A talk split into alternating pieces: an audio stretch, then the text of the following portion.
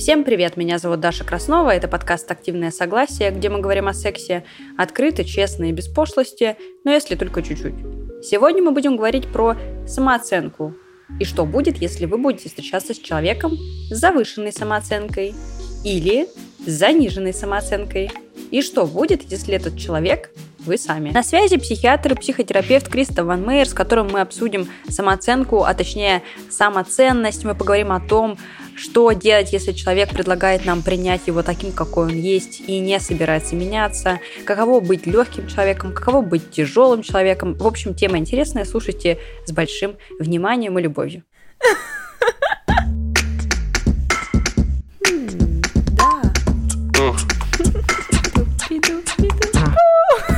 Что? Это секс. Драйв. Да. Секс-подкаст. Активное согласие.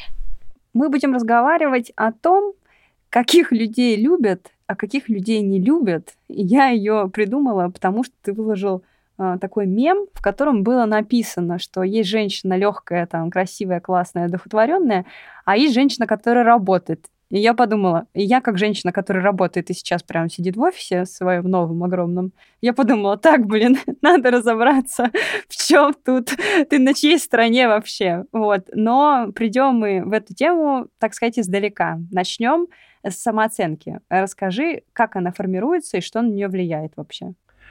Ты знаешь, мне кажется, вот э, тем, кому интересно, как формируется самооценка, можно прочитать кучу э, психологической литературы на эту тему, потому что об этом написано уже огромное количество книг, диссертаций и вот этого всего. А, и я хотел сразу с тобой договориться и тебя попросить о том, чтобы мы с тобой, наверное, говорили больше даже не о самооценке, а о самоценности. Wow. Потому что самооценка... Эм, ты знаешь, это примерно то же самое, но это тот случай, когда с моей точки зрения семантика очень важна. Потому что все постоянно говорят о самооценке, о низкой самооценке, о завышенной самооценке, о высокой самооценке, о проблемах с самооценкой. И а, как и многие термины из психологии, э, термин самооценки – он очень многими трактуется неправильно, и он достаточно э, дезавуирован, если можно так сказать, э, в обществе.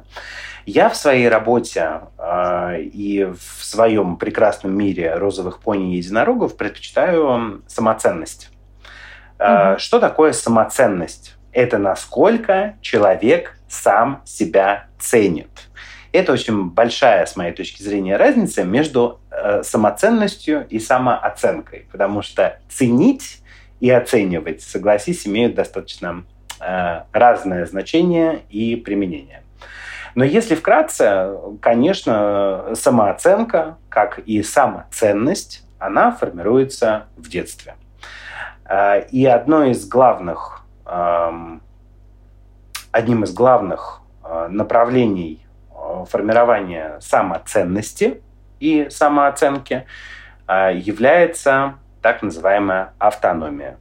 То есть чем больше у ребенка автономии, чем больше родители а, позволяют ребенку делать, чем больше родители прислушиваются ко мнению ребенка, чем больше родители пытаются найти компромисс с мнением ребенка и с самим ребенком, тем в перспективе выше у ребенка будет самоценность и самооценка. То есть а, чем больше репрессий а, различного характера применяется к ребенку, тем вероятнее его самооценка будет ниже. Родители услышали слово автономия и подумали, вот сидит у меня один там дома, сам себе предоставленный, значит, будет хорошая самооценка и самоценность. Так ли это? А, нет, это не так, потому что между автономией и в английском есть такое очень хорошее слово, словосочетание, называется parental neglect. На русский я даже не знаю, как это э, переводится. Вернее, у него достаточно большое количество переводов на русский, но смысл сводится к эм, палитре от недосмотра до пренебрежения. Да? То есть это родительский недосмотр mm-hmm. или родительское, предупр... Эм, родительское э, пренебрежение и все состояния между ними. Что значит автономия? Автономия, как и любая свобода, подразумевает не только права, но и ответственность. Что значит э, ответственность в данном случае? Если с правами все понятно, да, что ребенку да, должна быть предоставлена максимальная свобода реализации, максимальная свобода действий, которая, безусловно, должна быть ограничена э, безопасностью ребенка и так далее. Да? А что значит ответственность э, здесь?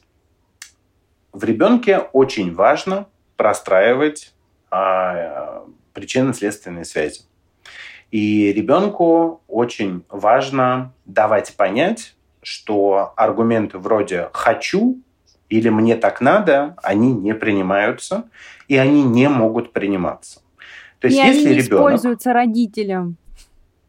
Абсолютно. Потому что со стороны родителя «хочу» и «надо» это будет подавлением ребенка. Да? То есть, ну, mm-hmm. я подразумеваю, что мы с тобой, как умные люди, уже это понимаем. Но я, я сейчас говорю для про всех остальных сторону... Сказала детей. А, и, а, то есть, на примере, да, там, а, ребенок говорит, мама, я хочу конфету. И мама, например, говорит, сейчас нельзя есть конфету, потому что скоро обед. Достаточно классическая распространенная ситуация.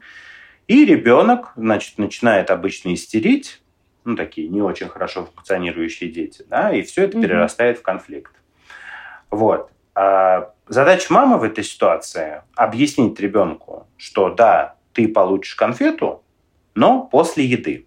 Потому что при поступлении сахара перед основными нутриентами, да, перед нормальной едой, спровоцирует у тебя резкий скачок инсулина, чувство насыщения, бла-бла-бла, и дальше вот запускается вся, вся эта эндокринология. Да? И никогда не нужно думать о том, что ребенок этого не поймет. Угу. Ребенок, ребенок прекрасно обычно понимает, если ему объяснить, что такое инсулин, эм, как это все работает, как дальше идут гормоны. Да? То, что многие родители этого не знают – а, есть родители, которые не хотят. Есть родители, которые считают, что дети достаточно глупы для того, чтобы это понимать. Они забывают о том, что если детям не объяснять, они это никогда и не узнают. Или узнают уже в каком-нибудь достаточно зрелом возрасте на марафоне у какой-нибудь э, похудальщицы, угу. которая им будет рассказывать какие-то прописные истины. Да? То есть э, вообще самое здоровое, что может сделать родитель для самооценки своего ребенка, это строить отношения с ребенком на равных. Это партнерские отношения. Кстати, я хотела вам рассказать смешную историю э, про то, что люди думают, что дети глупые, а на самом деле дети вообще не глупые. В общем, я в возрасте типа трех лет, наверное, раздобыла у бабушки с дедом свидетельство о разводе. И так, а и почему меня смутило, почему я начала его искать вообще? Потому что у меня у бабушки была одна фамилия, а у деда другая. И что-то не сходилось. И я нашла свидетельство о разводе. И выписала из семьи бабушку, которая была на самом деле моим, ну, родственником кровным. А дед мне оказался, ну, он меня как-то больше понимал и любил, видимо. И я деда решила, ну, типа, дед наш, бабушка не с нами. И как бы, ну вот три года ребенок нашел объяснение всем своим вопросам, которые возникли совершенно случайно. Типа, а что у меня дед Умнов, бабушка Раевская? Вообще что? Так что дети вообще не глупые. А однажды моя сестра спросила меня, что такое Бог, и я прочитала ей объяснение из Википедии. Но когда я полчаса читала, там огромное объяснение, можете загуглить, она сказала, ладно, я поняла, я не буду спрашивать. И это тоже как бы избавило меня от лишних вопросов. Но и вот здесь интересный момент. Если ты растешь в семье, где тебе, ну, там, ничего не объясняют, внимания тебе не уделяют, и там гнобят, и оскорбляют, понятно, что самоценность и самооценка будет у тебя низкая. А вот э, если тебя растят, ну, там, если тебя вырастили нарциссом, это что делают с тобой родители? А, смотри, во-первых, я хотел немножко тебя поправить, если позволишь, да? Конечно. Мы говорим о большинстве случаев.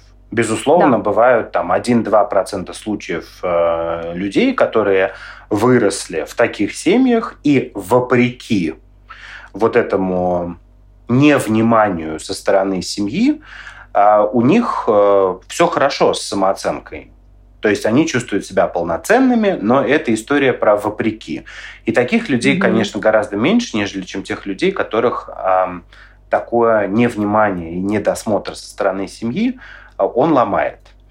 Э, по поводу нарциссов. Обычно, обычно, для того, чтобы, как ты говоришь, вырастить нарцисса, кто-то из родителей должен быть нарциссом. И, соответственно, если у какого-то из родителей присутствует нарциссическое расстройство личности, у ребенка, у 99, наверное, процентов детей два варианта. Это быть нарциссическим расширением, то есть это люди, которые склонны к созависимости, это люди, которые стараются всем понравиться, это люди, которые пытаются приспосабливаться, э, у которых очень большие проблемы э, с эго, с эго-комплексом, то есть с ощущением собственного «я». Это первая дорожка.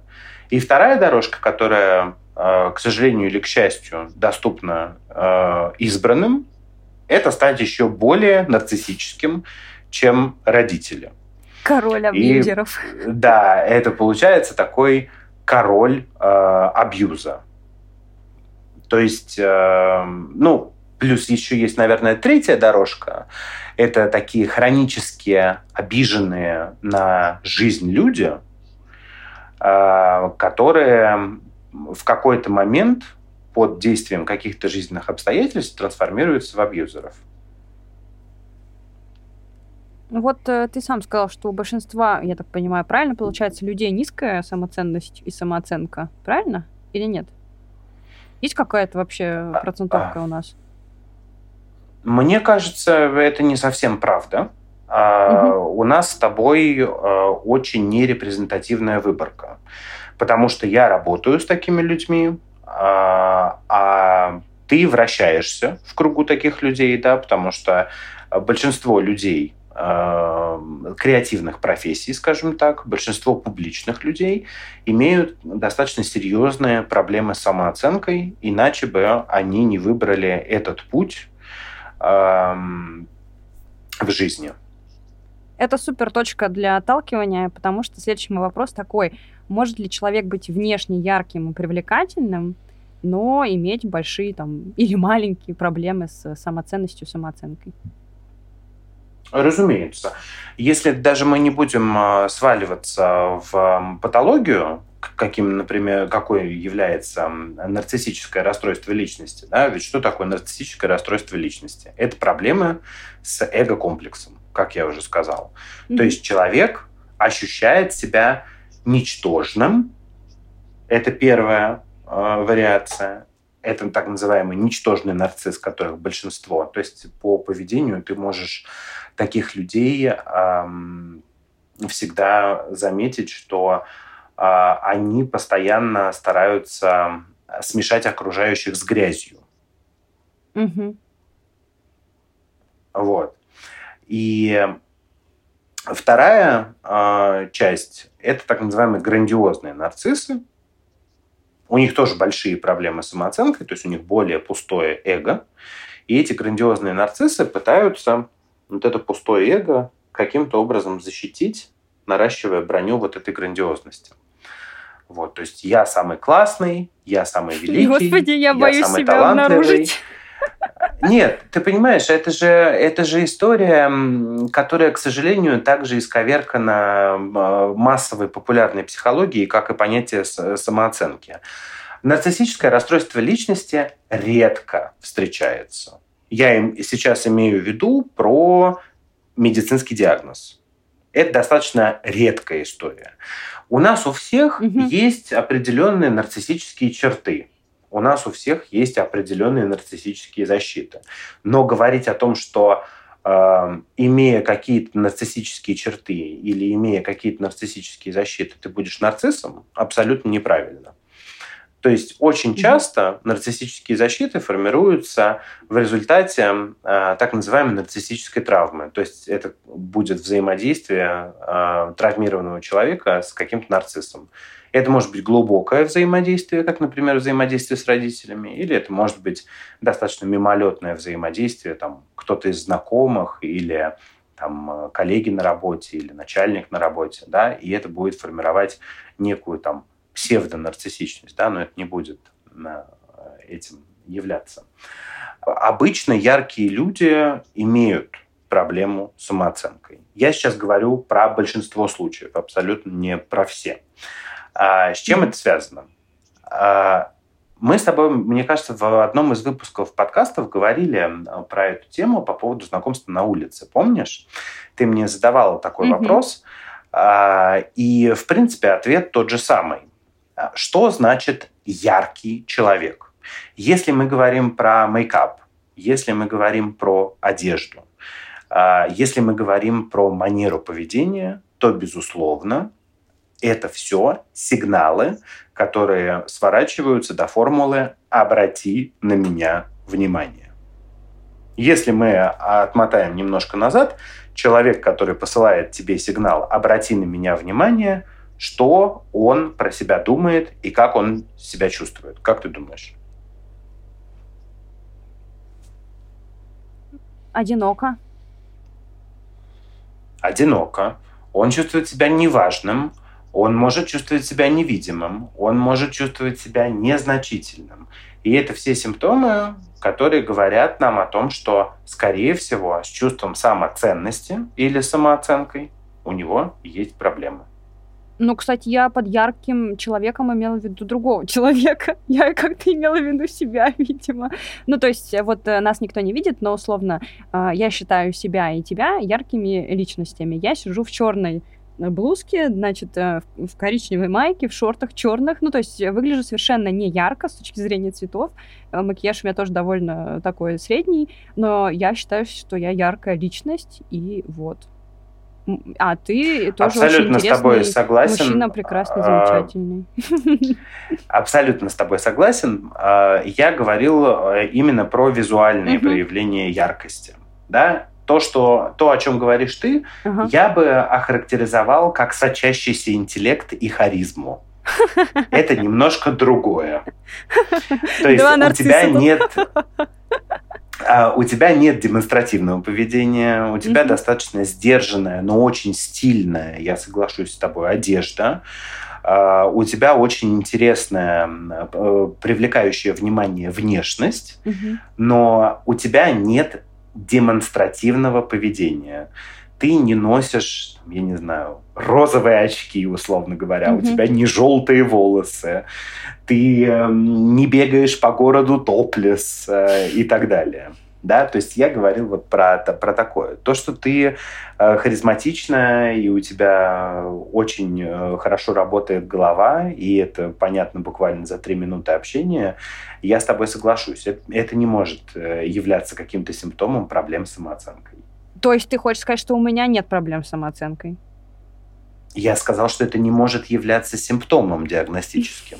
Мне просто кажется, что это такой стереотип, что если ты условно, ну там, внешне успешен, ну там, симпатичен или стильно одеваешься, что с тобой все хорошо, и ты на самом деле дома не сидишь и не думаешь, господи, какой же я говнище. Наоборот, мы только что развенчали этот стереотип. С высокой долей вероятности, если ты э, стильно одеваешься, и все вот такое классное у тебя вокруг происходит, бурная социальная жизнь, и угу. ты ищешь э, социальных подкреплений, да, мы же говорим про социальные подкрепления. Угу. Э, это говорит скорее о том, что у тебя могут быть проблемы с самооценкой. Mm. Э, и ты, вот ты как ты, э, по крайней мере, социального подкрепления внешностью не ищешь. То есть во внешности, насколько я понимаю, ты достаточно уверенно, но, условно говоря, там, мы можем дальше распространить э, это на то, почему ты пишешь подкаст. Почему ты транслируешь свои мысли на широкую аудиторию. Я не знаю. Я Но... Ну. мечтала всегда, что я, я буду... Блин, я вам сейчас расскажу. Я всегда мечтала, что у меня будет секта. Я буду ее предводителем. Моя хорошая. Но это же вот э, оно самое, да? То есть, э, если мы говорим про тебя, мы можем сказать, что Даша Краснова не ищет э, никакого подкрепления и никакой социальной оценки в плане внешности, но сильно сомневается в своих интеллектуальных способностях, поэтому ей ну, нужна толпа, которая будет говорить «Даша, о боже мой». И ты измеряешь вот это подкрепление количеством людей, которые тебя слушают и тебя видят, за тобой следуют. Пожалуйста. Мне просто нравятся концепции жизни с кем-то, жизни в коммуне какой-то, жизни разделения быта какого-то. Ну, то есть, когда много людей э, существует, ну, типа как, ну, не в деревне, ну, вот что такое, просто секта прикольно. Знаешь, когда они уезжали, толпа по интересам, условно, и жили там где-то в поле, исповедовали свои ценности. Тогда я неверно это интерпретировал. Видишь, я поторопился и не задал mm-hmm. уточняющие вопросы. А в этой коммуне у тебя какая должность? Какая позиция? Ну, я просто ее организовала, но я могу быть равной абсолютно со всеми. Ну, то есть мне не обязательно там... Mm-hmm. Ну, значит, моя интерпретация, она не, не относится к реальности. Я извиняюсь, потому что я поторопился. Ну да, ну, если бы, например, ты мне сказала, что я хочу быть богиней, чтобы они носили меня на руках и слушали каждое слово, которое срывается с моего мало языка, половин, она была бы мало, верна. Мало да, половин. Да, да. О, очень смешно, очень смешно. Ну, давай тогда еще я тебе задам вопрос, это интересно, про синдром самозванца. Тут, конечно, не совсем про отношения, но я думаю, что многие люди сталкиваются. Может быть, ты расскажешь, э, что это за штука такая? Как всегда, да, отсылаю к э, психологическим книжкам, коих, угу. коих море. Да, синдром самозванца это, это классическая самооценческая история, когда человек начинает думать, э, что он не заслуживает того места в бизнесе или в социуме, или в семье, которую он занимает, или он что-то неправильно делает, или что он делает недостаточно. В основном, конечно, идеи крутятся вокруг незаслуженности. А, и это достаточно легко исправляется в процессе психотерапии. То есть эм, наличие синдрома самозванца оно свидетельствует о том, что у человека не простроена логика а, и нет четкого ощущения и понимания логических связей. Я сейчас поясню. Да, то есть э, есть многие люди, например, многие из моих пациентов, которые достаточно успешные и востребованы, они приходят ко мне и говорят, мне кажется, мне повезло. Я так думала говорю, да? в свое время. Ага. Я говорю, да. А где вы учились? Ну, там-то, там-то. А сколько лет вы в профессии? Ну, например, 20. А вы участвуете в каких-то международных э, организациях, мероприятиях? Ну да, там типа я их организую. И э, посредством таких вопросов э, я выстраиваю у человека некую логическую линию и связываю его жизненные успехи с его трудолюбием, с его личностными качествами, с его образованием, с тем количеством времени, которое он на это потратил. То есть э, очень многие от этого мучаются, но ключ к решению этого очень простой. Просто нужно связать таймлайн своей жизни и количество инвестированного времени, денег, ресурсов, а, эмоций и всего прочего со своими достижениями. Это, безусловно, занимает какое-то время, где-то в районе полугода, но это очень легко исправляется. Я расскажу вам смешную ситуацию, которая со мной произошла. Я с ней тоже ходила к терапевту. Я, в общем, весь год говорила, что наш подкаст слушает 100, тысяч человек, и меня очень задевало, что некоторые подкастеры меня, ну, там, не ставят в свои списки классных подкастов, как-то не оценивают. Я себя мерила по ним. И потом какая-то девушка из другого подкаста написала, что вот мой подкаст слушает 100 тысяч человек. Я подумала, блин, ну, мой, видимо, тоже. И попросила моего коллегу скинуть мне статистику. И оказалось, что наш подкаст слушает э, больше 200 тысяч человек. И я прихожу к терапевту и говорю, Блин, Юля, представляешь, я весь год себя чморила, будучи на 100 тысяч человек более прослушиваемой. Ну, то есть это не 100 человек, это 100 тысяч человек, понимаете? И, конечно, мой мозг, он, он взорвался. Я поняла, что все, я, бы, я отписалась от всех э, фрустрирующих меня информационных каналов, кто там хвалит других, и стала ориентироваться просто на себя. Делаем классный контент, продолжаем. Синдром самозванца идет в жопу. Именно так. Вот интересно по поводу отношений. Наконец-то мы добрались до отношений уже. А, чем плохо встречаться с человеком, у которого очень низкая самоценность, и чем плохо встречаться с человеком, который, наоборот, супер в восторге от себя и отлетел? Ой, ты, как всегда, про черное и белое. А, да. Знаешь, на, на этот вопрос легче, конечно, ответить со стороны минусов э, встречаться с человеком, у которого низкая самооценка. Угу. А, опять же, возможно, два варианта. Первый вариант очень хороший, когда человек за тобой тянется, подтягивается, и, соответственно, у него самооценка растет. Это тот случай, когда для того, чтобы стать генеральшей, нужно выйти замуж за лейтенанта. Мои угу. любимые русские пословицы. И второй вариант, когда человек с низкой самооценкой тебя систематически подрывает. Что это значит? Это наша любимая, да у тебя ничего не получится, довольствуйся mm. тем, что есть. О, да. А, не надо рисковать, не надо пробовать новое, ведь у тебя уже все хорошо и так далее. Да? да. То есть такие люди и так пойдет. являются... Да, такие люди, к сожалению, являются очень сильными тормозами по жизни. Причем они тормозят не только свою жизнь, они тормозят еще и жизнь человека, с которым они живут вместе. Если мы говорим про отлетевших, да, людей с mm-hmm. очень высокой самооценкой, здесь важно провести диагностическое различие, которое будет состоять в том, насколько эта высокая самооценка оправдана. Потому что, например, если ты встречаешься с мужиком, который красив, как греческий бог, который умен невероятно, у которого очень много денег, хорошее тело, прекрасный член, и он им прекрасно пользуется, и он про это все знает, угу. можешь ли ты считать его отлетевшим?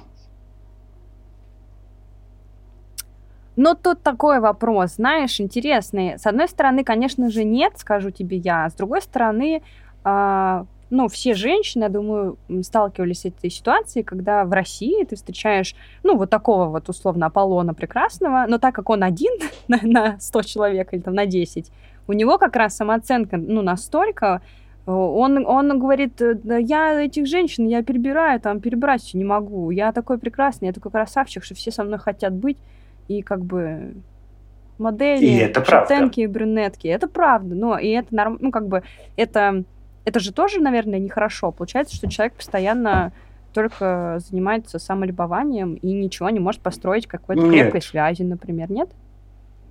Нет, я с тобой, э, я с тобой совершенно не согласен, потому что то, о чем мы с тобой сейчас говорили, uh-huh. это называется эволюционное преимущество. Uh-huh. То есть абсолютно то же самое справедливо для женщин. Угу. И если бы ты знала, какое огромное количество красивых, фигуристых, умных, успешных, состоятельных женщин у меня сидит в кресле на приеме, ты была бы очень сильно удивлена. И они делают ровно то же самое, что в такой же ситуации с такими же параметрами делают мужчины. И это описывается, между прочим, совершенно э, простой эволюционной теорией, что если ты классная, ты не можешь размножаться и строить отношения с неклассным самцом. И у самцов угу. абсолютно такая же история. То, что они редко совпадают, это реалии брачного рынка. Но с биологической точки зрения это совершенно оправдано. И я не вижу в этом никакой проблемы. То есть, если человек, который следит за собой, который следит за своей головой, который э, следит за своей карьерой, который следит за своим социальным кругом, э, просто не согласен идти на компромиссы, то это выбор совершенно осознанный, и это выбор совершенно подкрепленный какими-то параметрами и достижениями этого человека. Угу. А я думала, ты сейчас скажешь, что минусы отношений с человеком, у которого высокая самоценность, в том, что у него там какой-нибудь синдром Бога, он не обращает на тебя внимания, не участвует. Ну, то есть это все неправда. Нет, почему? Это другая сторона медали, да. Mm-hmm. То есть мы с тобой начали говорить, я начал говорить о том, что э, о том, что важно провести это диагностическое различие. И если у человека есть реальные осязаемые, невоображаемые э, параметры, по которым он может сказать «я классный», угу. можешь ли ты с ним не согласиться? Угу. И другая сторона, да, там дру, дру, другой вариант того, что у человека нет этих параметров, но они, но они или он считают, что э, они есть. И это, конечно, абсолютно губительно. И это как раз синдром Бога, это как раз а, постоянное унижение партнера, это как раз постоянное смешивание партнера с дерьмом. Да, в этом ты абсолютно права. А, просто сначала мы рассмотрели вариант, в котором угу. это соответствует действительности, условно говоря, да, да. А это самооценка. А сейчас вот в варианте, где она не соответствует действительности, ты, безусловно, права. А вот знаешь, еще часто бывает такое, ну, все знают этот синдром охранника или типа того, когда человек условно, ну, низкого социального статуса, да, но он все равно пытается а за счет других себя, ну, превозвысить, и в отношениях такие люди тоже часто вот как раз унижают своих партнеров, находят себе еще более слабых людей. А, что это вот такое, почему так происходит? А, это как раз абьюз. Угу. То и... есть э, классика, о которой мы с тобой говорили до этого. И еще тогда момент, почему нарциссы себе всегда выбирают... Я, в общем, думала почему-то раньше, что нарциссы, нарциссы себе выбирают жертв, типа жертв, а потом где-то прочитала, что нарциссы себе, оказывается, выбирают, наоборот, очень ярких, там, успешных, классных э, людей. Почему так? Зависит от. Эм, если это ничтожный нарцисс, он будет выбирать жертву-жертву, да, то есть человек, который заведомо слабее его. Если это грандиозный нарцисс, то грандиозный нарцисс будет э, выбирать себе, условно говоря, понятно, что мы говорим, это абсолютно бессознательно происходящие вещи, да, надо mm-hmm. понимать. А, он будет выбирать себе жертву, а, которую будет не так просто, то есть увлекательно, а, желательно долго, и э, очень эффектно уничтожать. То mm-hmm. есть это, это такой вызов, э, это столкновение, да, там, а смогу ли я тебя покорить, а смогу ли я тебя разрушить? Знаешь, у меня была история, ну, это интересно, сейчас меня немножко Криста протерапевтирует. Мне кажется, я однажды встретила грандиозного нарцисса. И в какой-то момент э, повелась на эмоциональные качели. Ну, в общем, вступила вот в эту неприятную историю. Но не было никаких отношений, ничего. Но итог такой, что я закончила эти отношения и очень сильно страдала, плакала прям. Ну, меня расхуячило, скажем прямо. Вот. Uh-huh. И я долго, на самом деле, восстанавливалась э, и в терапии как-то очень долго это прорабатывала, что мне казалось, что меня отвергли, и вообще, что... Ну, я потеряла какую-то вот эту ценность себя на фоне этой истории, все такое. И вот э, вроде как-то меня, ну, расхуячило, как я сказала, и честно в этом признаюсь, но потом я снова себя обратно собрала, забила вообще на всю эту историю, поняла, что это было все супер toxic, и условно восстала из пепла как феникс и полетела дальше э, вперед. А, кто победил? Нарцисс или я? Скажите, пожалуйста. А, ты понимаешь, э, вот эта постановка вопроса это как раз то, что позволяет абьюзу существовать. Ага. Когда ты э, и измеряешь отношения как эм,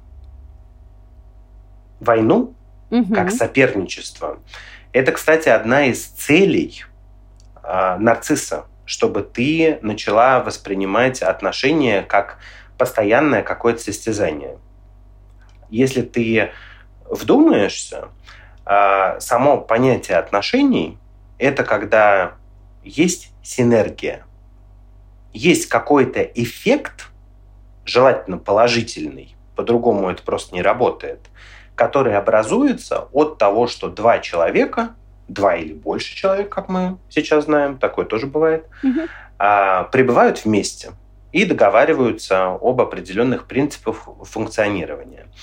А, одна из а, больших проблем, которые а, перед собой ставят люди, которые а, вышли из абьюзивных отношений, это как раз а, кто победил. Это часто э, в более простых мозгах эм, описывается формулой, кто кого бросил, угу. кто успел первым. И эм, по сути это есть не что иное, как продолжение абьюза. Если ты до сих пор задаешь себе вопрос о том, кто победил, mm это значит, что ты точно проиграла. Mm, то есть э, самый лучший вариант это когда меня не парит вообще. Вообще. Да, то есть не в смысле, что, что он победил, а в смысле того, что если этот вопрос до сих пор продолжает к тебе приходить, он до сих пор продолжает тебя мучить, значит, что-то ты недоотработала. Я сейчас расскажу, чтобы не томить там всех слушателей. Uh, ну, вопросы я, понятно, задаю, потому что у нас подкасты, мне нужно задать вопросы, но я вам расскажу, чем разрешилась эта история. Uh, мы встретились на мероприятии, и я опасалась туда идти, потому что я опасалась, что у меня возникнут вопросы, эмоции. Ну, я все-таки человек, допускаю, что да, я могла что-то не проработать. И в какой-то момент, когда я зашла и поняла, что мне абсолютно наплевать, я ну, извини, Криста, но я почувствовала, что я победила. Ну, в смысле, возможно, в своей собственной какой-то вот этой истории я поняла, что она закрыта и завершена. Вот так, я бы сказала. Я с тобой согласен абсолютно. Ты не победила в, в, я еще раз говорю, да, здесь да. важна семантика, как ты это, ты из этого вышла, что безусловно является победой. Yeah. Но рассматривать э, абьюзивные отношения, когда они закончились или они вот заканчиваются mm-hmm. сейчас в процессе с точки зрения того, что э, кто победил, это очень губительно. У меня есть такое ощущение, что в обществе существуют э, две противоположные формулировку, две противоположные установки. Одна говорит, что нужно быть собой, просто будь собой, пусть все тебя принимают таким, какой ты есть. А другая говорит, что вот как раз любят только легких, хороших таких, веселых людей, других не любят. Э, давай разберем, почему круто и не круто быть собой, например. Начну с конца. Давай. Не круто для себя.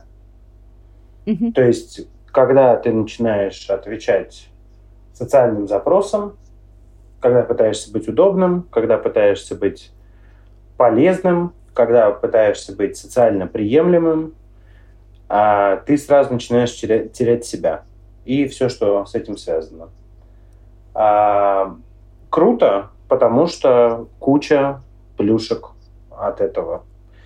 У меня сейчас, когда ты задала вопрос, у меня есть одна знакомая эскортница, у которой кличка Женя Да.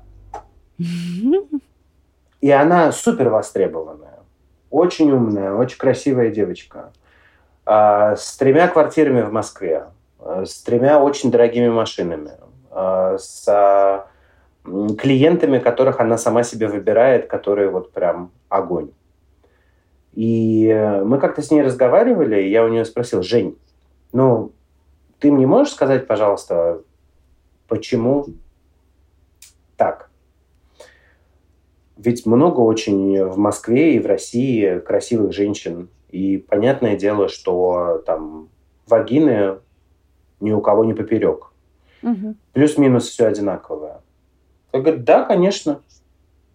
Я выезжаю исключительно за счет характера и за счет того, что я никогда не говорю «нет». То есть, если мне позвонить в 5 часов утра и сказать, Женя, через 2 часа самолет улетает в Кению или в Танзанию, и надо быть э, во Внуково 2, я буду во Внуково 2. Так, и какой мы сделаем из этого вывод? Я буквально таки ответил на твой вопрос. А, то есть, чем более ты социально неконформный, тем труднее э, людям, а соответственно и обществу, простраивать отношения с тобой. Тем mm-hmm. менее ты понятный, тем менее ты прогнозируемый, тем менее ты контролируемый, что очень важно для социальных взаимодействий. Соответственно, выгоды и прежде всего социальные выгоды, которые ты можешь получить от общества в ситуации не, некомфортности, они снижаются. А, а в ситуации, когда ты социально конформный, в ситуации, когда а, тебя считают легким, классным, веселым, а, вообще вот таким а, чудесным человеком душой комп- компании, ты, безусловно, получаешь а, гораздо больше социальных выгод. Но всего есть своя цена.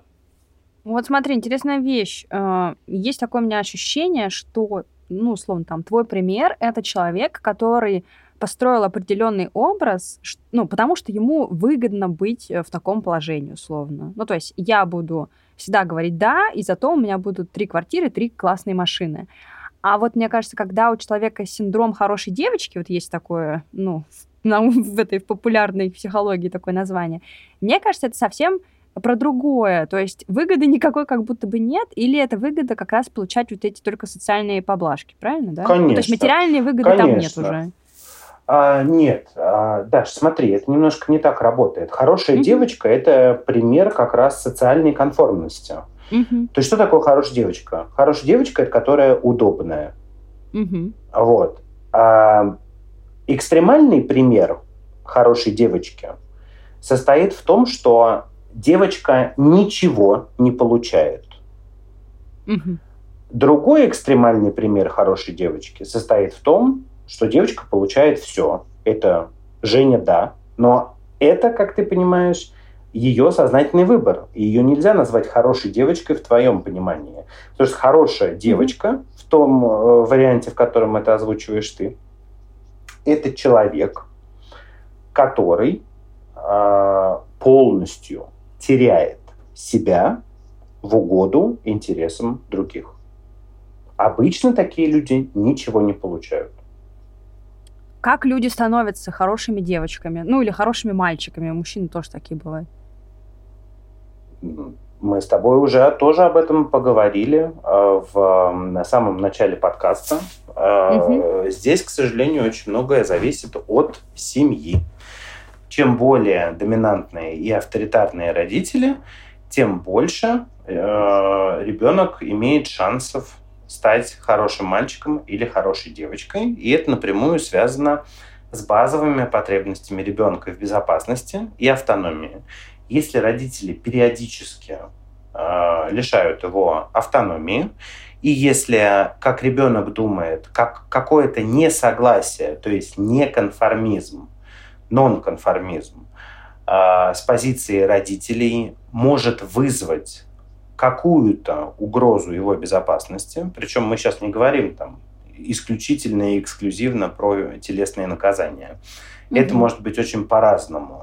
Это может быть наказание молчанием, это может быть лишение чего-то и так далее, и так далее, и так далее. То есть у детей э, очень широкое понятие безопасности. И есть масса примеров, когда родители вроде ничего плохого не делали, ну, плохого в общественном, опять же, понимании. Mm-hmm. Да? То есть они не били, ребенок был накормлен и так далее, но все равно он абсолютно лишен этого чувства базовой безопасности.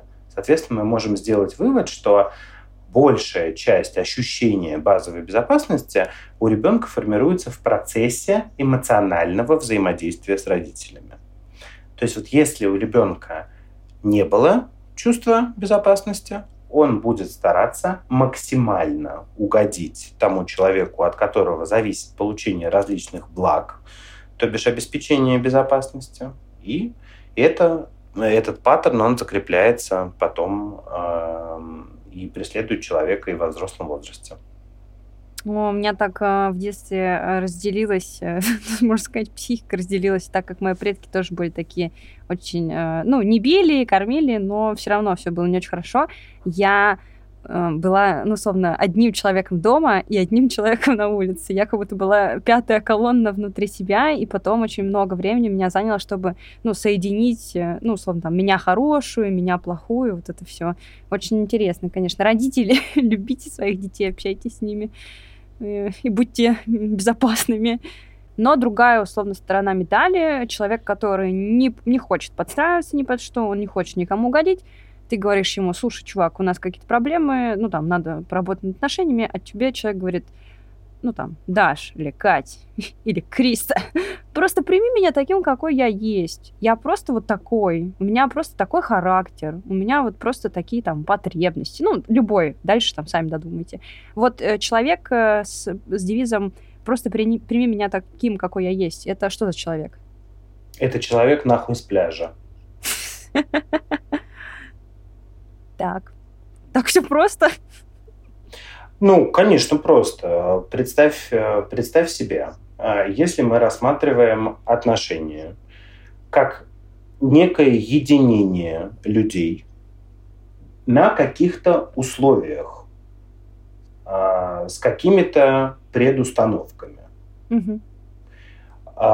которое делается для чего-то. То есть это романтическая составляющая, это финансовая составляющая, это репродуктивная составляющая. Да? У отношений огромное количество граней. В каких-то отношениях какие-то грани присутствуют, в каких-то грани, э, отношениях эти грани не присутствуют. Это совершенно не важно. И человек, который тебе говорит, ты знаешь, я хочу быть с тобой, но вот как будто я один. Переводя на более простой язык, я хочу э, получать все плюшки, но mm-hmm. как бы, чтобы все, все это доставалось мне без усилий. Что ты такому человеку скажешь? Ну, я долго терплю, а потом говорю «селяви». Вот видишь. Да. Итог один. Да, да, да. Просто у кого-то... Э, ну, мои отношения долго едут, потому что я очень такой заряженный человек. Много энергии у меня, чтобы всех э, протащить. А, интересно, вот а, такая ситуация. А, есть фраза «человек с тяжелым характером». Вот ты что подразумеваешь под, этим, под этой фразой? Это я. А я, а я это я. Но вот я, когда писала этот вопрос, просто интересно, э, я тебе пишу вопрос, вот у меня вопрос написан, я прям его зачитаю. Есть люди с тяжелым характером, а есть люди, например, которые парят своими проблемами. Как им противостоять? И я, когда его написала, я поняла, что есть люди с тяжелым характером, и под эту фразу можно кучу всего приписать. Что такое вот тяжелый характер?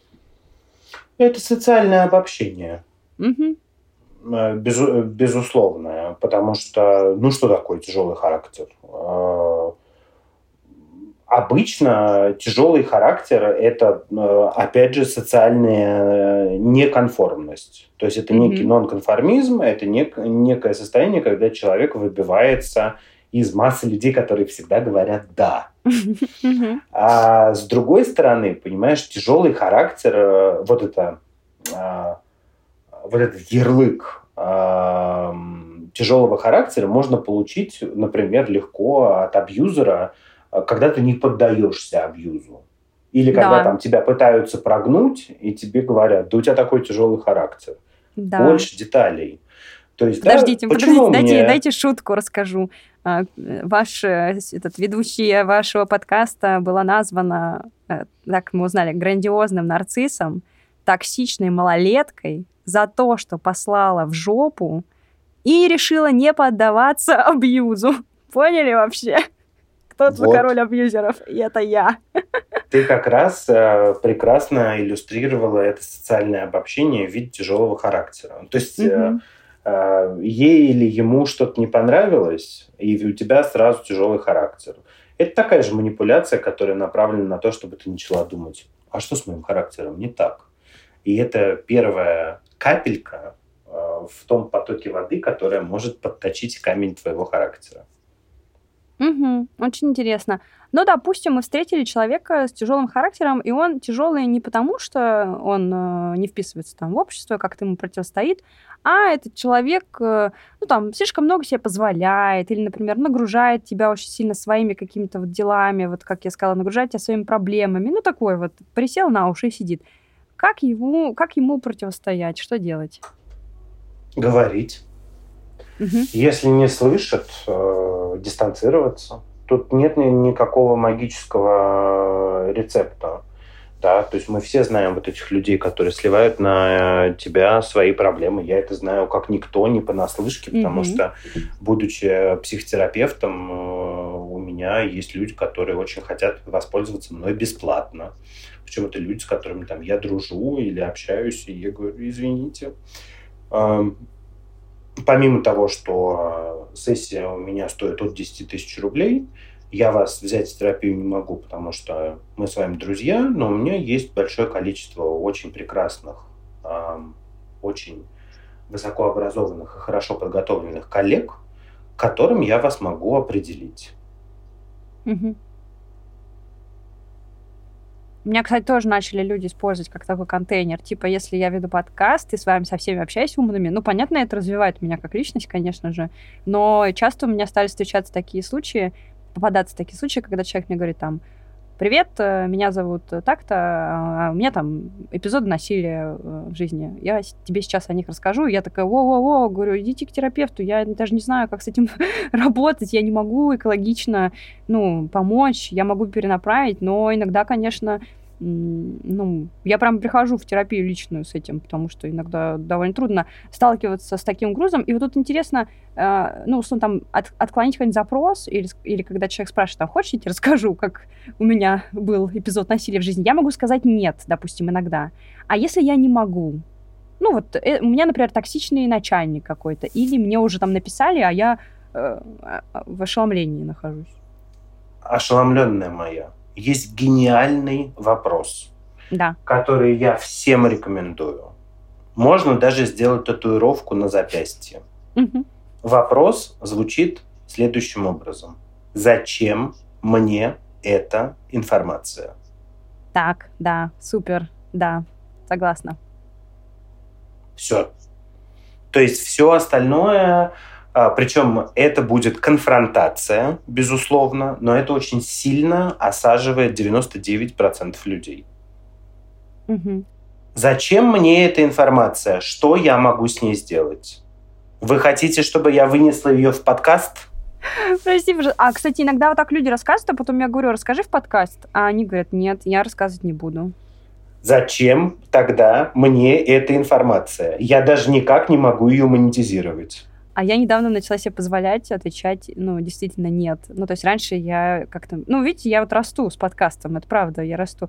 Когда мне начали спрашивать, типа, ты хочешь, чтобы я тебе э, рассказал свою историю? Я иногда говорю, типа, нет, я думаю, что я не хочу. Или я иногда спрашиваю, а она юридически, ну, вписывается в законы? Мне говорят, да, я говорю, тогда рассказывайте. Ну, потому что черт знает, что там тебе напишут, блин, люди такие всякие бывают. Вот интересный вопрос. Ну, мне кажется, что он интересный. А, так как ты сказала, что ты считаешь себя человеком с тяжелым характером, я тоже считаю себя человеком с тяжелым характером, и я объясню, в чем оно проявляется. Ну, моя тяжесть, условно. Я довольно категорична. У меня есть какой-то свой набор там принципов. Я довольно строга к себе и, возможно, к другим. Ну, то есть, люблю, когда люди прямо говорят, не, не виляют. Там, если договорились, то договорились. Э, но иногда я замечаю, что в каких-то моментах можно было бы быть и полегче. Ну, там, не так э, быть, не такой быть строгой, там, чуть-чуть где-то расслабиться, ослабить хватку, ответственности там не наваливать. И, соответственно, вот вопрос, можно ли научиться быть легким? Ты сейчас говорила, и я понимаю, что мы, конечно, с тобой, э, несмотря на то, что мы здорово спелись, и mm-hmm. мне с тобой очень приятно, я надеюсь, тебе со мной тоже. Ты меня бросаешь? А, нет, а я к тому, что мы настолько антиподы, потому что я, наоборот, э, достаточно легко ко всему отношусь. угу. не предъявляю каких-то повышенных требований ни к себе, ни к окружающим, э, ни к чему, но, тем не менее, я так же, как и ты, очень люблю прямую, открытую коммуникацию, э, и это очень многим людям не нравится. И именно угу. вот эту мою черту они чаще всего ассоциируют с тяжестью характера. Про себя могу сказать, что я не считаю, что у меня тяжелый характер.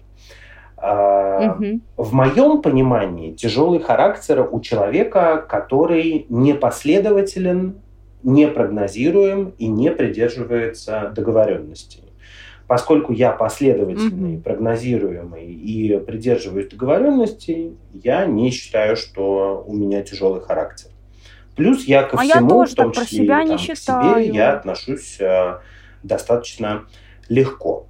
Э, по поводу того, как стать э, легким человеком. Э, у нас в голове есть совершенно прекрасная система подкрепления.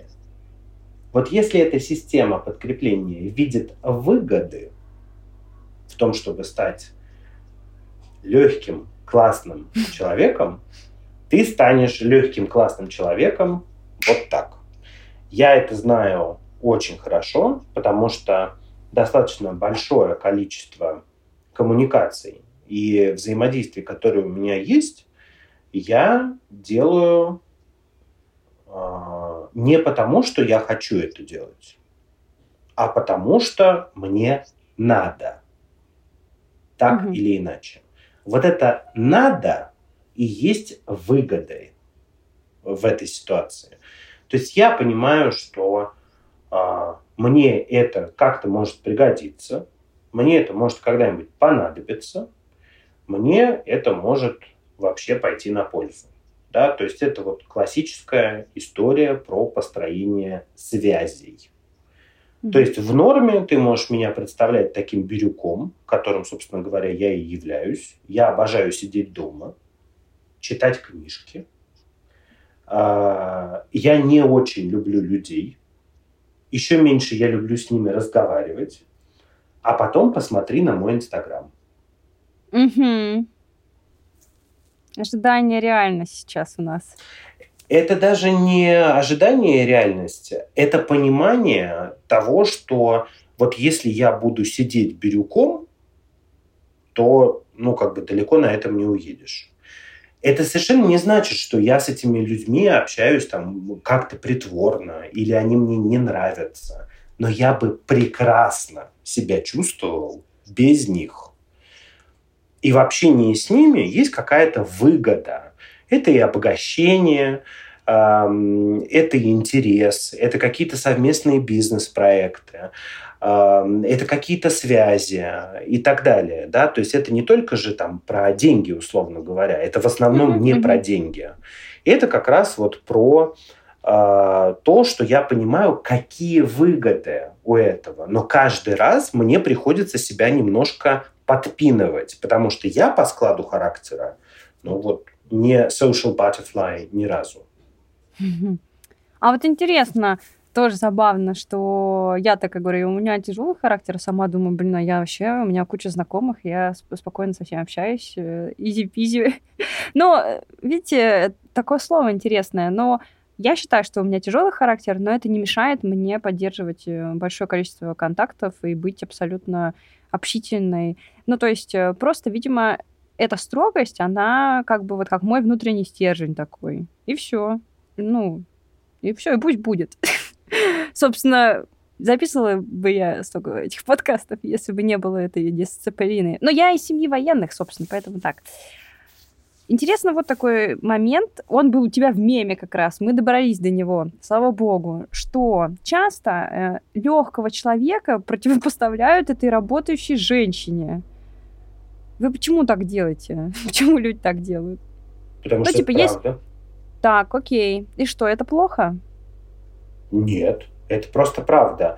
Ведь э, заметь, у меня есть очень хороший приятель, э, Толя Капустин, и мы с ним вместе разработали э, такую систему, которая не претендует абсолютно ни на какую научность э, или точность, Mm-hmm. Это диагностика э, психиатрических э, отклонений и заболеваний посредством мемов. То есть то ли специализируется на мемах... Стоп, и... просто.